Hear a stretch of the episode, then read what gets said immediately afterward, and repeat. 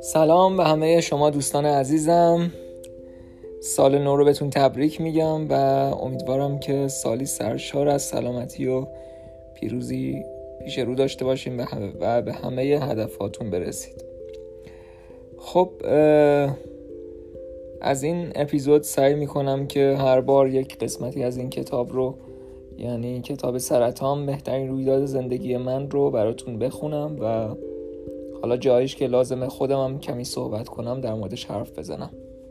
تا اینکه وقتی این کتاب تموم شد باز برسیم به موضوعات دیگه. خب از مقدمه که بگذریم فصل اول کتاب هست قبل و بعد و کتاب به این صورت شروع میشه. می‌خواهم در سن صد سالگی بمیرم. در حالی که پرچم کشورم بر روی دوشم و ستاره تگزاس نشان کلاهم باشد. سوار بر دوچرخم فریاد زنان از فراز کوههای آلپ با سرعت 75 مایل در ساعت بگذرم و خط پایان را با شنیدن ها و غریب های شادی همسر و فرزندانم طی کنم.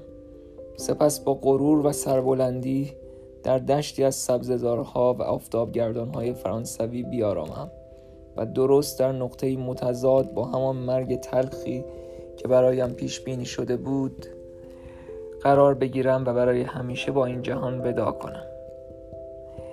مرگ تدریجی برای من معنا ندارد. هیچ کاری را به تدریج و با آهستگی انجام نمی دهم حتی نفس کشیدن. همه چیز را به سرعت انجام میدم سری می‌خورم سری میخوابم. زمان رانندگی همسرم کریستیان بسیار عذاب می‌کشم چون ما مشاهده هر چراغ زردی ترمز می‌کند در حالی که من با هیجان بر روی صندلی خود بیتابی می‌کنم. به اون می‌گویم زود باش ادامه بده. نگران نباش. همسرم در جواب می‌گوید لانس برو با یه مرد ازدواج کن. تمام دوران عمرم را به دوچرخه سواری پرداختم از جاده های پشتی آستین تگزاس گرفته تا خیابان های عریض شانزلیزه. همیشه گفتم اگر من در اثر یک اتفاق ناگهانی و نابهنگام مردم شاید آن واقع چیزی جز یورش گرگ های گله در مسیر جاده ها نباشد. باور کنید که اقراق نمی کنم. دوچرخه سواران همواره در حال نبرد با کامیون های عظیم الجثه جاده ها هستند. تا کنون وسایل نقلیه زیادی با من اصابت کردند. به قدر این اتفاق برایم افتاده که شما شمار آن از عهدهام خارج است. به همین دلیل دیگر آموختم که چگونه خودم بخیه زخمهایم را بکشم. این کار فقط یک ناخونگیر و یک دل نترس و با جرأت می‌خواهد. اگر اندام مرا که زیر لباسهای ورزشی هم پنهان است مشاهده کنی تازه متوجه میشی که چه میگم. جای بخیه های بسیار و زخم های عمیقی روی هر دو بازو و همچنین پاهای من جلب توجه می کند سعی می کردم همیشه پایم را تمیز نگه دارم. و موهای آن را با تیغ بتراشم. شاید به همین دلیل رانندگان کامیون همواره سعی در زیر گرفتن من داشتند آنها تصور می کردند من یک نوجوان لاوبالی زن صفت هستم اما دوچرخه سواران مجبور به تراشیدن موی پاهایشان هستند. چون به هنگام خراش برداشتن یا زخم شدن راحت تر تمیز و آماده برای پانسمان می شود در, در یک لحظه مشغول پدال زدن در طول بزرگراهی هستی و در لحظه دیگر بوم با سر وارد منجلاب میشی. جریان از هوای داغ به تو حمله ور میشه. تم تند تند تلخ و چرب دود اگزوز کامیون رو زیر لب احساس می‌کنی. در اون حالت تنها کاری که می‌تونی انجام بدی اینه که در کورسوی چراغ عقب اتومبیل های در حال محو شدن دستت رو به نشانه اعتراض مش کنی و به حرکت در بیاری. سرطان نیز چیزی شبیه همین ماجراست مثل وقتیه که توسط یک کامیون به کنار جاده پرت میشی. جای زخمهایم این گفته مرا ثابت می‌کند. جراحت کهنه در قسمت بالای قفسه سینه هم درست بالای قلبم وجود داره که یادآور دوران شیمی درمانی است. در آن قسمت یک لوله باریک انعطاف پذیر به نام کاتتر تعبیه کرده بودند تا داروهای لازم را تا داروهای لازم به آسانی در خون من جاری شود. رد پای بخیه های ممتد از سمت راست کشاله ران تا قسمت فوقانی رانم به چشم می‌خورد. که مربوط به عمل جراحی بیز است و از همه مهمتر جای زخم های نیمه هلالی شکل است که روی فرق سرم نقش بسته. و گویا بیانگر این است که چند بار حین اسب سواری با سر به زمین خورده باشم. در حالی که آن اثرات از عمل جراحی مغز به جا مانده است.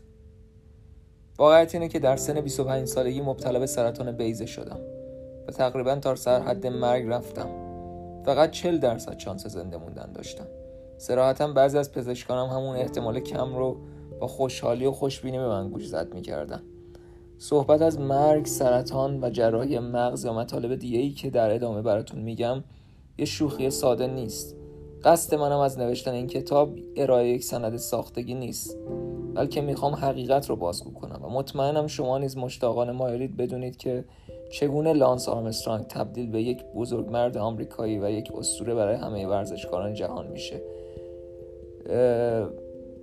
خب بریم توی پرانتز یه نکته رو خود من به عنوان گوینده این پادکست لازم دونستم که چند جا بگم. ممکنه یه عده قضاوت کنم بگم خب این لانس آرمسترانگ که دوپینگ کرده یا اصلا در حالی که بذارید چند تا نکته رو بهتون میگم اگر من این کتاب رو دارم می‌خونم و برای شما میگم به خاطر این هستش که این فرد به عنوان یه بهبودی یافته از سرطان رو ما تاثیر خیلی خوبی رو من شخصا تاثیر خوبی داشته.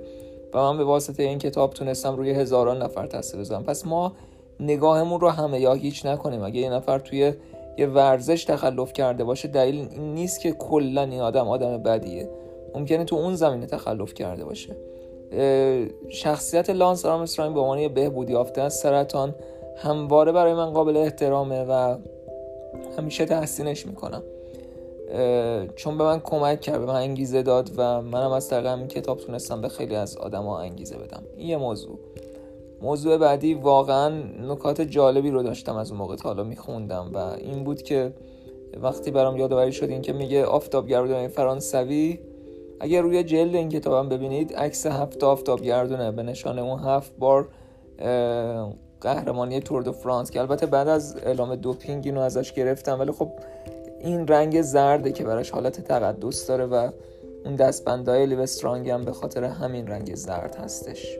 و خب جالبه بدونید رنگ زرد برا منم جذابه. حالا نمی‌دونم شاید به این خاطر یا به خاطر موضوع دیگه ای یه جایی براتون خوندم که میگه که زخمای من در سراسر بدنم هست و اینا به عنوان یاد بودایی که از سرطان مونده جالبه بدونید یکی از الگوهای من آقای ساندار پیچای مدیر شرکت گوگل هم یه جمله مشابه داره میگه که wear your failures as a badge of honor. میگه اون شکستات رو به عنوان نمادی از موفقیت بتن کن.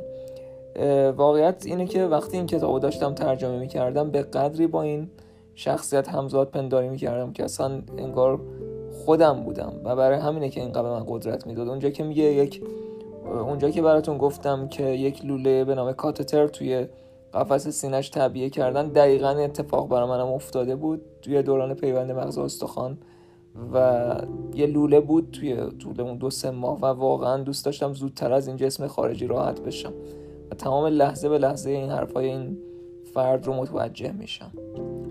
و یا جای دیگه ای که میگه از جراحی هایی که جاش مونده مثلا از کشال ایران که دقیقا خودم هم در این قسمت جراحی داشتم یا چیزهای دیگه واقعا به این نکته می‌تونم برسم که جامعه آدمایی که مبتلا به سرطان میشن یا هر درد مشترکی واقعا می‌تونه یه جامعه اشتراکی تجربیات باشه که به هم کمک کنن و من اینو توی طول این 15 سال اخیر دیدم و باش دست و پنجه نرم کردم.